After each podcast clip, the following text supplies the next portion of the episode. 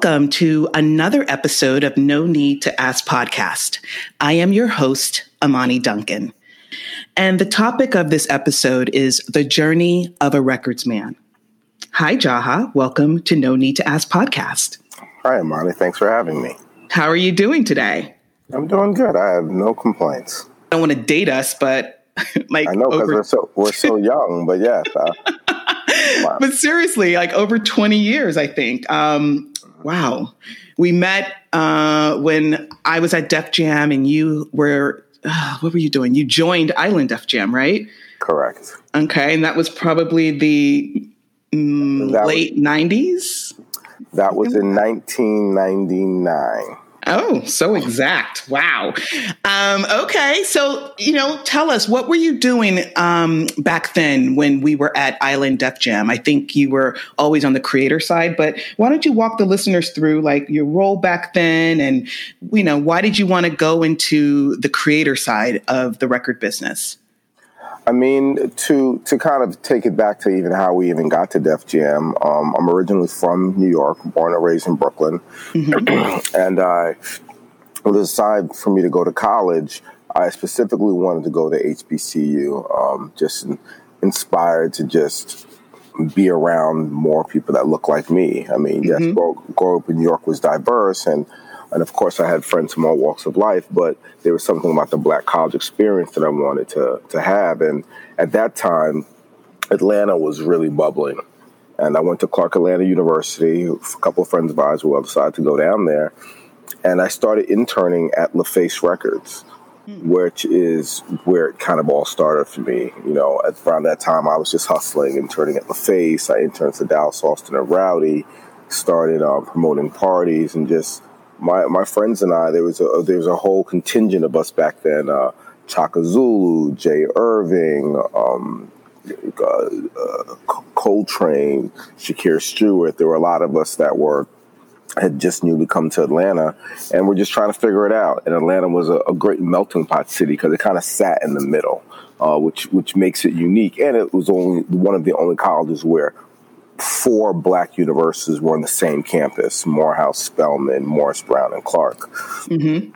And I started originally on the promotion side. All my internships were learning how to promote and promoting parties and in the promotions department of record labels for Shanti Das and so on and so forth.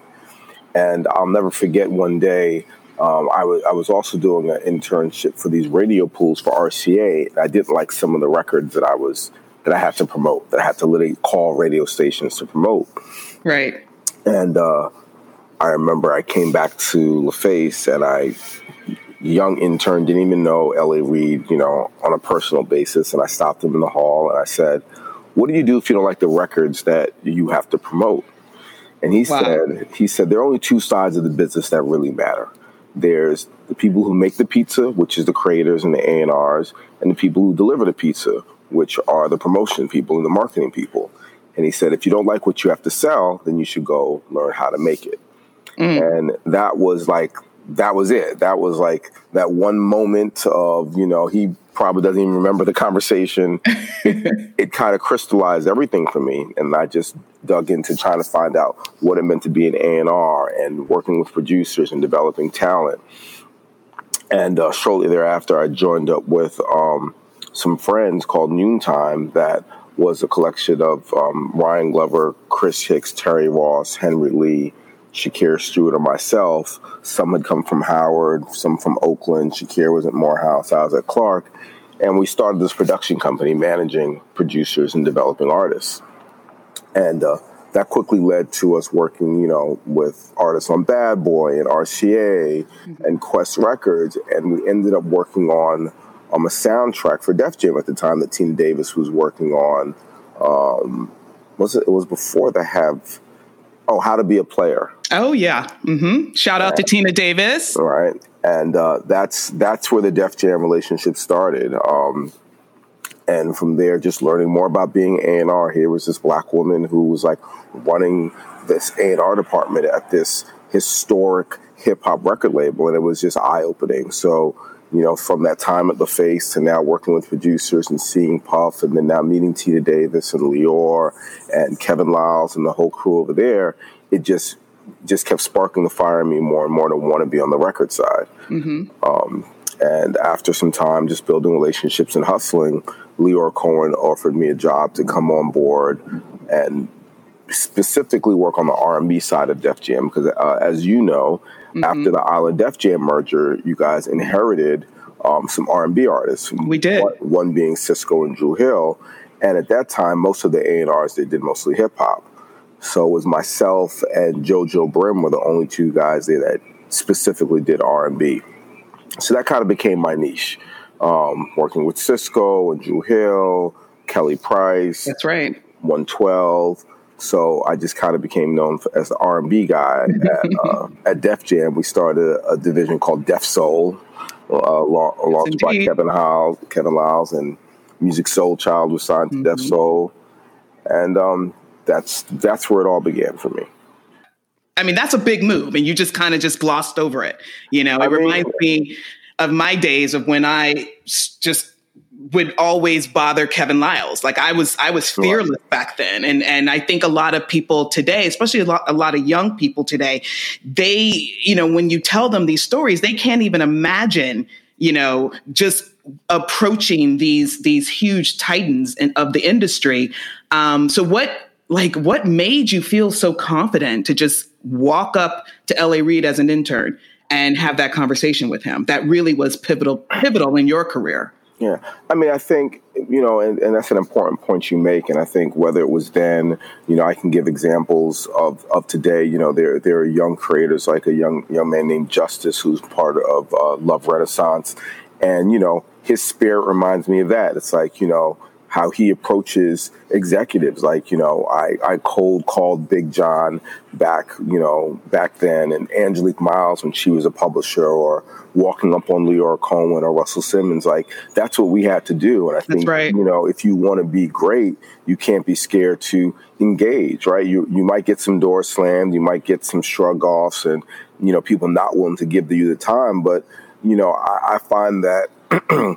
you know the people that you're approaching that's usually how it got how it got them there right? It's somebody stopping to take the time to give them the information. You know i always say that information is free. What you do with it is on you. Mm-hmm. you know some you know la could have given me that same game and it could have went completely over my head and i could have you know just left the music business. But for me it, it sparked something in me and i feel like every interaction every conversation whether you know no matter whether someone thinks it's big or small um, whether I'm talking to an intern, a random person in a store, um, a, a, big executive, an artist. I don't take any interaction or conversation for granted because that's that's where the inspiration comes from. It comes from different perspectives and and just kind of you never know what conversation is going to inspire you or trigger something inside you to to write something, to create something, to have a new idea. You know, that's that's the beauty of to me the world, right? You know, it's funny kind of to kind of bring things full circle, not to really go off subject, but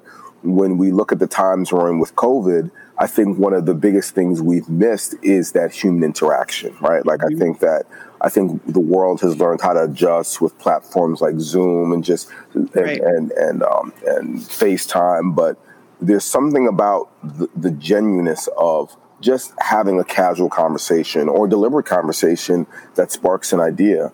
Mm-hmm. And, you know, specifically entertainment, specifically in music, it's all about inspiration. It's all about conversation. That's where the greatest songs come from. That's where the greatest ideas come from. I mean, how many times have you come up with a great award show performance or video concept just based on conversation with, with yeah. the talent, with other executives, with your peers? Like, that's, that's what we live off of. That's the lifeblood of, of, of, our, of our businesses is, is, is that type of engagement. Agreed. Agreed. We're so instrumental in bringing R&B for the label to the forefront. And then I remember oh God, maybe a few years later after we met, you had an opportunity to go to London. Yeah, Can you tell us more about that? So about a year and a half then, I think it was 2001. Um, at that time, obviously Def Jam's superpower was was hip hop, and um, but there were other labels bigger. You know, Columbia just had these huge pop stars, or Interscope had huge rock stars, um, and they had Dr. Dre. Um, there were other labels that were more global. Arista was more global at the time, and Def Jam being kind of like this little engine didn't have that same reach. And Lyor had just this global vision for hip hop and this global vision for the label as a whole. And, you know, as we all know, him not scared to take on any new task, he's like, I need our music in all those markets. I need our artists to want to go over there. And back then, a lot of domestic hip hop artists didn't want to travel. They felt like exactly. it was a whole other world. Like I'm not mm-hmm. going to London. What, what, what do they eat over there? Like they eat food. you know, what do they speak over there? They speak English, right? Um, so there there were there were a lot of unknowns about the world back then that don't really exist today. And uh, he created this this committee and we took a trip. We went to Japan, we went to Germany, and went to London. And he wanted to meet with our partners in Universal in those prospective markets about how do we get Def Jam thriving and, and kind of more engaged than just like, you know, you're a subsidiary who picks up our record and promotes one or two records here and there. He wanted a real presence in those markets. And he felt for London, he wanted one of us there. He wanted somebody who lived it, who breathed it, who understood um, the kind of the ethos of the Def Jam culture Absolutely. to go there and, and set up shop. So he tapped me to move to London with uh, you know this young kid, twenty something years old, to build Def Jam in London um, with a skeleton staff inside. We were housed inside of um, Mercury, mm-hmm. which was also under the the Universal um, umbrella at the time. So there were some services that came with that, no different than a joint venture. Right. And uh, I moved over there. We um, I hired a young man named Semtex, who's went on to be- become one of the premier DJs in London as my um, urban promo guy. Um, th- there was a young lady, um, Miriam, who did marketing, and then you know I I functioned as kind of the label head and the A and R source. So we wore, you know, typical to our Def Jam days in New York, you wore multiple hats. You know, Absolutely. I, I'd be up in the day taking meetings, going to MTV, going to radio, and then I'd be out looking for artists. Mm-hmm. And um, and I, my my role was two things primarily was to to sign domestic talent in London and to also bring over our U.S. talent and make sure that they felt well taken care of and understood the importance of promoting in that market. You right. Know, back then, you know, like I said, Columbia was sending Mariah Carey, Destiny's Child. I mean, those artists were there weekly working, no different than a promo trip to North Carolina. And a lot of other artists, specifically black artists, were not coming over there. Mm-hmm. Um, mm-hmm. So I was responsible for bringing Jay Z over, bringing Ja Rule over. At that time, we had Christina Milian, um, DMX. I don't think, no, DMX didn't come, but Ja Rule, Ja Rule and Jay were two like were big ones because Huge. they they were somewhat resistant, but they also understood the importance of it. So Absolutely. it felt good for them when they landed to have a, a familiar face that they knew that you know kind of knew the nuances, how they like to move, what worked, what didn't work, and and it, it was an education process on both sides of the pond, right? It's an education process for our artists, just learning that there is a bigger world out there, right? And that this world buys records, and they they are fans, and you have to touch them the same way you touch, you know, the the states and it was the education process for the UK marketplace, just understanding that like there are some cultural nuances and you have to be mindful of it, right? Mm-hmm. You know, mm-hmm. sometimes, you know, reporters in other countries can be very aggressive at that time, you know, or, you know, the taste and tone of certain interviews. Right.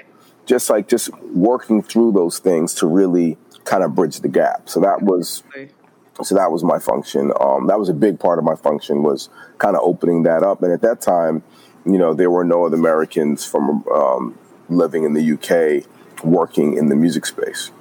Wow. So you were really, you were breaking down barriers and you were opening doors for others. I mean, when you think about it, Jade probably had never, right. He's never, he never went to Europe before that. No. So you really, yeah, you really opened the gate for him and so many others to broaden their reach. And I mean, he's over there all the time and it never stopped. So exactly. How long were you were you working over in the UK? I was I was there for two years, and mm-hmm. and listen, like you know, like anything, especially when when you're in the beginning of it, it had its frustrations, right? Like there was there was so much I appreciated about the UK marketplace. I'm I'm to this day I'm still glad I did it because it gave me um, a lot of knowledge and information, and and I've always I've always looked at the world as kind of you know, my playground, right? Sure. I don't, I don't, I don't ever want to be limited in a box and only know one thing. And I always say, don't, don't judge something you haven't tried. A lot of people say, oh, oh, I hate this country. Have you been there? No. Mm-hmm. Okay, so how do you hate it, right? So right. I've, always, I've always been mindful of before I pass judgment on something to at least try it. Exactly. And there's an amazing um, culture in the UK. I mean, amazing talent, some amazing songwriters, amazing Absolutely. producers. Um, there's amazing executives. I mean, when I was there, you know, Darcus was still mm. in the early days of his career, but you know, I, I I regard him as one of the best executives out there. Period. He has some of the best taste, um, and it's it's not just in one genre. You know, at that time, Lucian Grainge was running the publishing company and was just moving over to take over Universal UK completely. All right, so there have been some amazing things that come out of the UK, and their appreciation for soul music and urban music and their understanding of art and culture is amazing. But on the other side, there were things I didn't like. You know, mm-hmm. there was mm-hmm. just somewhat a, a, a, lack of respect for black executives and black music as you moved up the chain because it just you know this was a country that was built on pop music it was built on the beatles right, right. it was that you know it, at that time it, it, wasn't what it is today at all mm-hmm. Mm-hmm. so you know here's this young black american coming over here mm-hmm. telling them how to how they should be in the music business. And right, you know, that was met with some resistance. Um, so there were frustrations there, but like like anything, there'll be frustrations. It's nothing that um, if I had to do it all over again, I would do it again. Great. Because I think it was important. I think that it opened up a lot of conversation. I mean, there's so many peers and friends I have today that started then. You know, if it wasn't for my time there, I wouldn't have a relationship with Tim Blacksmith or mm-hmm. so many executives and, and artists and writers and producers that you know, as I was coming up, they were coming up then also. Mm-hmm. So, so a little bit like, are you talking about the traditional label structure? There was resistance with maybe an American coming in and giving his or her purview on how to market and promote and develop artists. Yeah, I think specifically on, on, on, the label side, of course, there were some executives. You know, I, I, I credit Lucian with understanding the importance of you know American Black culture music. I, I, credit you know there was there was there were definitely executives you know that I met there from other labels that definitely understood it. I think overall it was new. It was just new, and they didn't they didn't get some of the taste and tone. You know, for example, I remember you know why does Jay Z have to stay at this hotel? or why you know why do we have to spend this much on dinner right it was a very different conservative approach but they didn't understand it, this part of the culture as you know it's not just you know these things are authentic to the artist right that's mm-hmm. if jay-z is spending his own money he's going to stay at that hotel so if you want him to come over here to promote to sell records which ultimately helps your bottom line then you've got to appreciate this is how that artist moves right so it was like conversations like that that I had to have that weren't even a conversation in the state. Right. Like it wasn't even like it was Kevin was like, "Go get Jay Z two cases of Cristal." It's not exactly. why? Why are you asking? right. right. Why isn't it done already? Why isn't it done already? So it was. It was. When I say resistance, I mean just like having to explain sure. why these nuances are important. That today, you know, they get Right. back then it was it was this is ridiculous this is too much money why does this cost this and why do we have to spend this on that? And and it was just like mm, I uh, so remember those conversations back in the States. We would hear about them and we're like, what are these people talking about? Like, this is the way it gets mm-hmm. done. This so, is how this is how it gets done. And we came from we came done. from the get it done label. Absolutely. By any means necessary, you need to get it done. Well, it sounds exciting. I love London. I've spent a lot of time there and I agree there's there's so much talent that continues to emerge from from the UK, Tinie Tempah, like the list just goes on and on. And it's just I'm so glad that you had that opportunity to to spend that time there. At, so let's fast forward to today.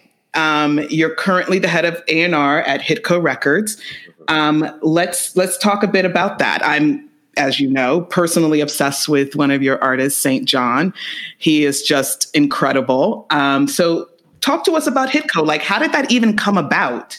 Well, first, thank you for all your support. You know, in your in your MTV life, you were definitely at the oh, the head of the table. Um, you know, fighting for an artist. You know, again, you know, a lot of times people don't understand, right? And I'm pretty mm-hmm. sure that mm-hmm. there's probably executives there now looking like looking back like, yeah, we were we were on it. Like yeah, Were okay. you? Were Every, you? Everyone was on it now that it's yeah. number one. But, exactly. um yeah, it, it's funny that, you know, my life with Hitco is kind of brings me full circle back to working with L.A. Reid. And it was at a point when I, after my last label experience, said, I didn't want to do labels anymore. You know, I had, I had a great one at Def Jam. I always call that those my college years. Um, and then went on to Interscope Geffen for four years, and it was amazing. It was, it was, it wasn't the same family vibe, but you know, I had a great boss in Jeff Harleston. I got to work with people like Polly Anthony and Jimmy Iovine, and work with amazing talent like Mary and Common and Flo yeah. and Mos and Kweli. Legends. Absolutely. But, but you know, the, I feel like towards the end of that run, was when the, there was a shift in the, the label, the kind of label energy, whereas artists were becoming more independent and labels were were hiring uh, what I call less creatives, right? It was more just operators.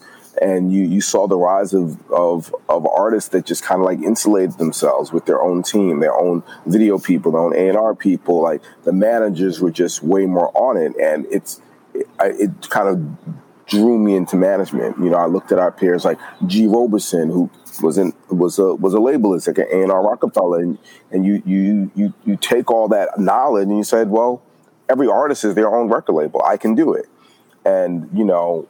I, after you know several years managing you know Usher and Mary and Common and and Brandy and, and Tank and Dream, you know you you learn how to do everything. You know as as you know, when you when you work at a record label, it could be the greatest record label in the world.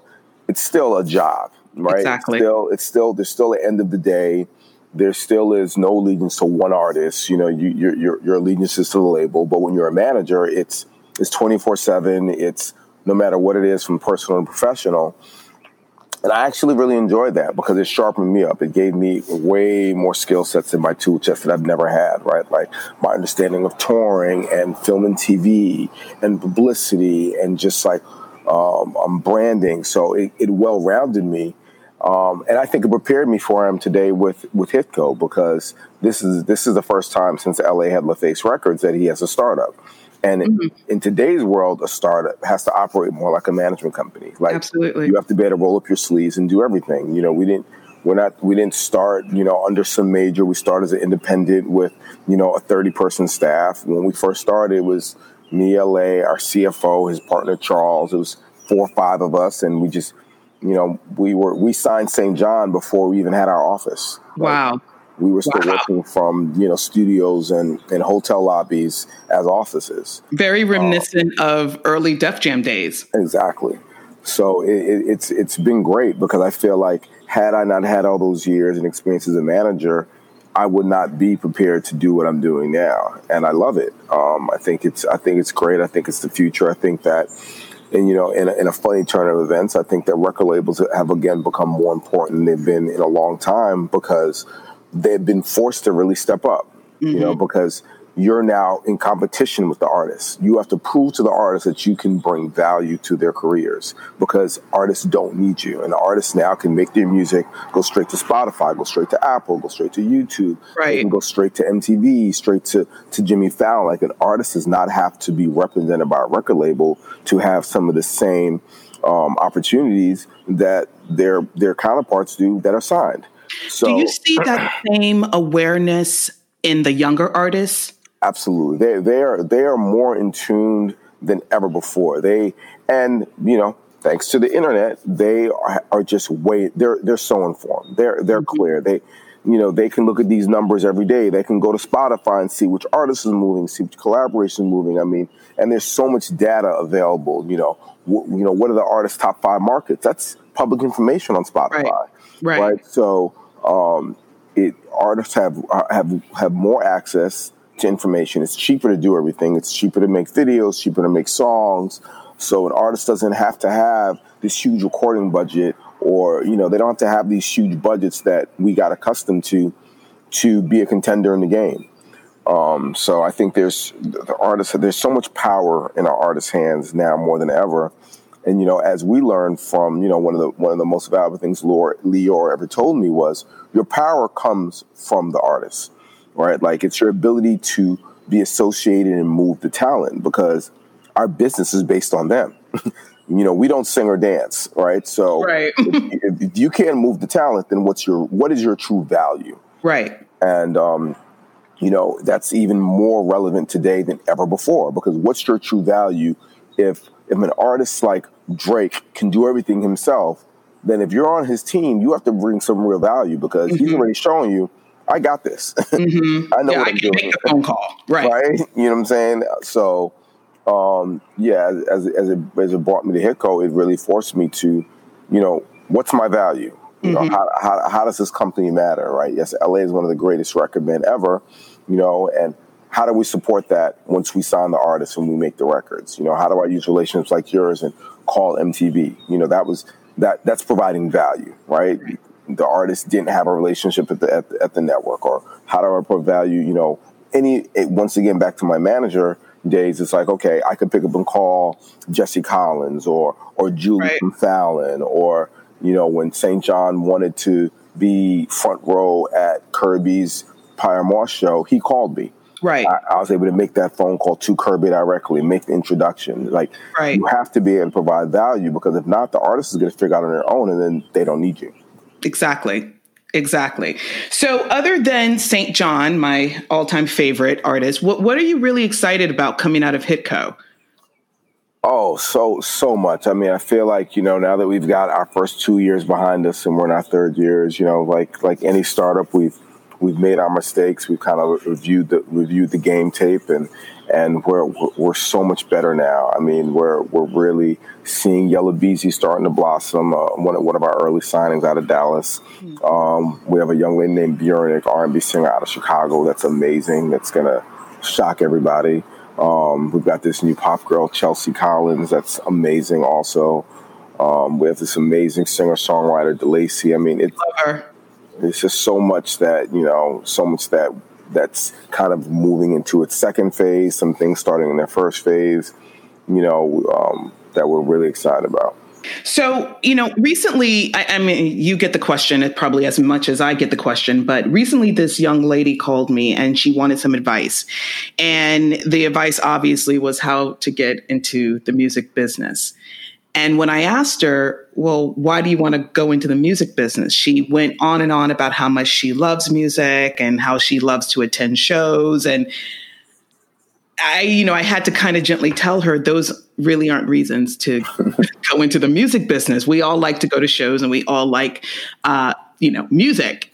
So, what advice as a records man who's been you know who's had a very distinguished and and interesting career journey what's the one piece of advice you would give to someone who wants to work in the music industry?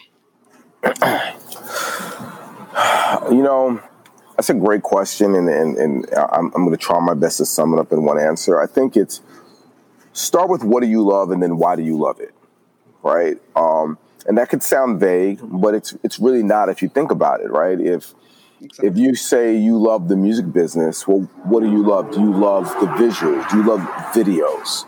Right? If you love videos, and study videos, right? Like look at them. What do you love about them? You love the way they're shot. Do you love the storytelling? Do you love the people that put that together? Um, do you feel like you're more of a creator or an executor? You know, it starts with really having honest looks in the mirror and saying, okay, what am I great at, or what do I think I have the potential to be great at, and how does how, how does that apply to my love of whatever piece of the business that I want to get into? And you don't have to know that answer out the gate, right? You it you know you start as an intern. I started as a promo intern before I figured out I loved the A and R. Right. You, Can, you could bounce around. That's there's nothing wrong with that. There's you can you can try a lot of different departments and see mm-hmm mm-hmm. you know, what you may not know anything about, you may end up loving, right? right. But but it, it has to start with the pure love. I knew I loved music, and what I always loved, what it, what it goes back to me is, you know, eighth grade. I'm on a rooftop in Brooklyn. and this girl plays is going through her mom's record collection and she plays Donny Hathaway a song for you. And I remember in that moment how that song made me feel. Right? It was just like it was a feeling. And I said at that moment, I want to be responsible for giving people that feeling. So how do I do that? Right? I remember the first time I heard a song I was involved with on the radio and how it felt and how the people around me reacted. Right? So so it has to start with something pure, like what's the feeling you want to give people and then what's your contribution to that right mm-hmm. it doesn't you know for me it was it became a&r it became it became the balance between creative and an execution like okay you identify the talent what's your, what's your point of view in it what's your objectivity you know are you finding the right producers the songwriters is it your conversation that sparks the song that they sing you know and how do you how do you evolve on that so my answer is start with what you love and then start at the ground level. Just intern, just pay attention, look at everything, turn over every rock and find out what you like and what you don't like. And, and it will reveal itself as mm-hmm. you do mm-hmm. it. Mm-hmm. I agree. As you know, I started as an intern working under Tina Davis, mm-hmm. and I did A and R admin and then went on to do promotions and then video promotions and then found what I really love, which was marketing.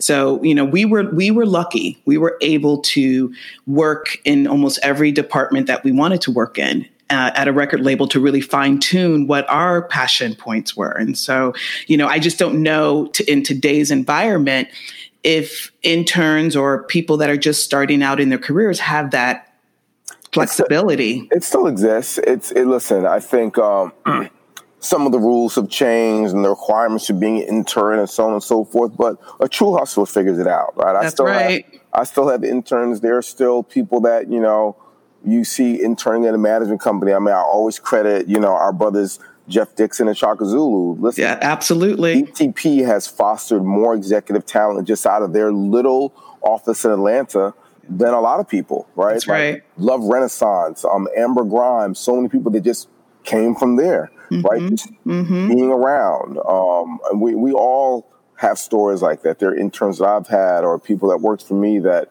you know, when Eve Pierre was an intern at Roc-A-Fella and then came to work with me in the management side and I, I forced her into the agency side. I said, you got to go to ICM. I don't, I don't right. know. What, I don't know what that is. I don't know. I don't, well, you're going to try it. And now she loves it. Right. So, it's it's it's if you want it, the opportunities are there. That's right? true. And goes back to that hustler mentality, right? Yeah, that that never changes. That never goes away. I see it today as clear as I did when I started. Amazing. So let's segue out of uh, the Record Man story, and you know, I was pleasantly pleased when I came across an article that you wrote. Um, which is up on Medium, and I will send that link out to everyone, eh, which will be in the podcast. And it was entitled "Why I Run." uh-huh. and it's it was a letter to your son. So you you have a teenage son.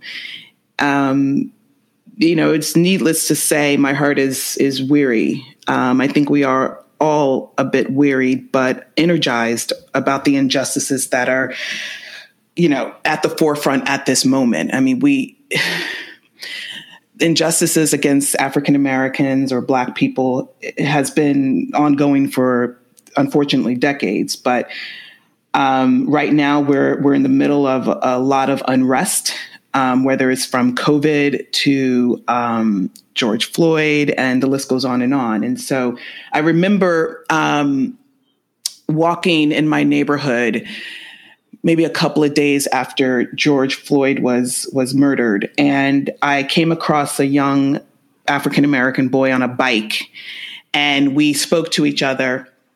And I said to him, maybe a little too passionately, be careful out here. And I started to, to cry. I mean, I felt it so, so deep in my heart. Um, so, as a conscious and righteous father,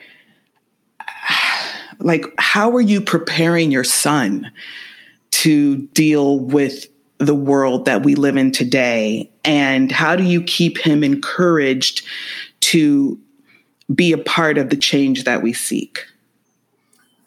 Yeah, listen, it's it's it's um, you know, as you know, being a parent, you know, every day is is a new test, is a new day. Um, I think, you know, for me, the the uh, motivation behind that writing you know, uh, it's been about maybe five, six years now. Um, I had a really bad surfing accident. Um, ironically, um, after I just did a cross country father son trip with my son, um, that uh, that was you know one of those eye opening moments, and uh, I'll never forget that um, after my surgery against doctor's orders, of course, because I'm hard headed. um, I'm on a flight with Common to Tokyo for some shows, and I'm still in a lot of pain. I'm maybe days out of surgery. And Common, someone had referred to him, uh, Ta-Nehisi Coates, between the world and me at that time. And he kind of was telling everybody on the team about it. And I'll never forget that plane ride from LA to Tokyo. I read the whole book. Mm-hmm. And it um, it was basically a letter to his son, mm-hmm. and it kind of spoke to, spoke to the times we're living in right now, which is nothing new. That you know, obviously we've been dealing with this for 400 years plus. Indeed. And uh, when I landed, you know, between reading that book and the thought that you know my accident could have you know seen me no longer here, I said I need to be able to write to my son because I may not always be around to give him some of the games, some of the lessons, some of the information, just about being a man, about about love, about relationships, about being black. Um, and you know, I thought about you know my father wasn't there, and there he, he there was no one there to tell me those stories. And while I am in his life, you know, I have to make sure I'm giving him the stories. And I, you know, we talk, and obviously teenage boys and you know, black men, we don't, we sometimes we don't communicate the best. You know, father son conversations aren't, you know, always as fluid as they should be. But, you know, once you write it down, it's always there. And um, so I started writing then, and then I kind of, I would come in and out of it. I shared some of my, some of my writings with friends. Like, you should write a book. And, um, you know, fast forward, I was, I was inspired again recently after the passing of um, our friend Andre Harrell to start writing again. Because I just said, you know, that's part of my purpose, right? Like we all have a role to play. We all have a purpose to pay, play and change. And, you know, like any other culture, storytelling is our currency that you pass forward, right? It's like, you know, the Bible is this book that we all reference. We weren't here to write it right? Like, but we're all we're all here to take inspiration from it. We're all here to. It gives us something to model our lives after, and that's to me what writing is. It's like it gives people kind of roadmaps. It, it gives people imp- inspiration, information. Um, so um, after I wrote, you know, kind of this letter to Andre Harrell and just what the importance of that he had in my life. Um, I was then inspired by the George George Floyd and where we are again. We find ourselves again today and I said, let me write to my son because, you know, while, while we've had these conversations, we've talked about it. I mean, I remember clearly having conversations with him when he was 11, you know, don't wear your hoodie on the bus. Mm. Um, you know, keep your hands out your pocket. You know, don't talk back to the police. Um, like, you know, if you're with a group of friends, like we, I've kind of given him you know, the how to live guide for being a black boy, and that you have to do it over and over and over again. Right. And you know, now he's 14. He's going to high school. You know, he lives in a he living in an affluent neighborhood. You know, he goes to school with you know most of his friends are white at his school.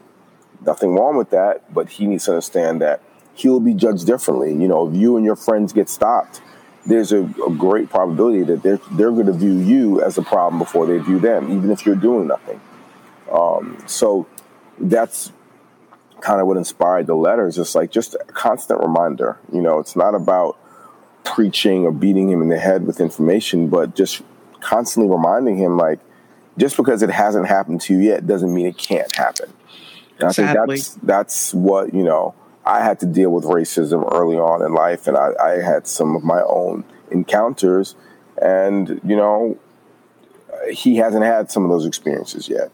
So you know, you try to give him, you know, no, uh, you know, some some lessons you learn by doing, some lessons you learn by listening. Right. You know, like I learned that irons are hot by touching the iron. Right. no matter my grandmother said, "Don't touch the iron." Right. you know, you I had to touch it. I had to touch it. Is it really hot? so, um, you know, I think that's that's kind of what the impetus of, of my writings was. Well, it, it was it was simply beautiful.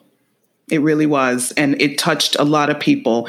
And, you know, I hope you continue to write because, and I can't wait for the book because you definitely have a profound story to tell that will touch a lot of people. So if anyone wants to read up on Jaha and, and the beautiful articles that he has written to date, go to medium.com and look up his name, Jaha Johnson.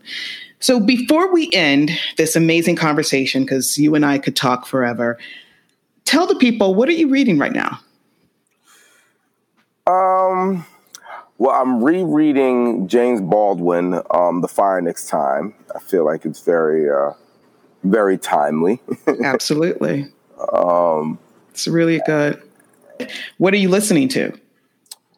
What am I listening to? Um, yes, of course, I'm always listening to to my artists. Um, I'm a um, I, I, get lost in jazz constantly. Like I love Kamasi Washington and Robert mm-hmm. Glasper and Christian Scott. Um, those are those Amazing. are some of my favorites. Um, and I listen been listening to a lot of like like my old Jodeci and Tribe Called Quest. Absolutely. Um, but yeah, I kind of I kind of bounce around in, in, in, those spaces. After the Verzuz, um, one twelve Verzuz. um, uh, uh, Jagged Edge. Jagged Edge. I had to dig out the 112 album, and I was like, there, there are like so many hits on that. Woo! I mean, that's that's what music does. Sometimes you have to go and revisit something that was uh, at the bottom of the crate. That's right. But listen, Jaha, I cannot thank you enough for participating and for being so open and sharing your journey with us. I know a lot of people um, will benefit from your words appreciate you always supporting me. Friends, we're at the end of No Need to Ask podcast with Jaha Johnson. Until next time, be well and be safe. Thank you.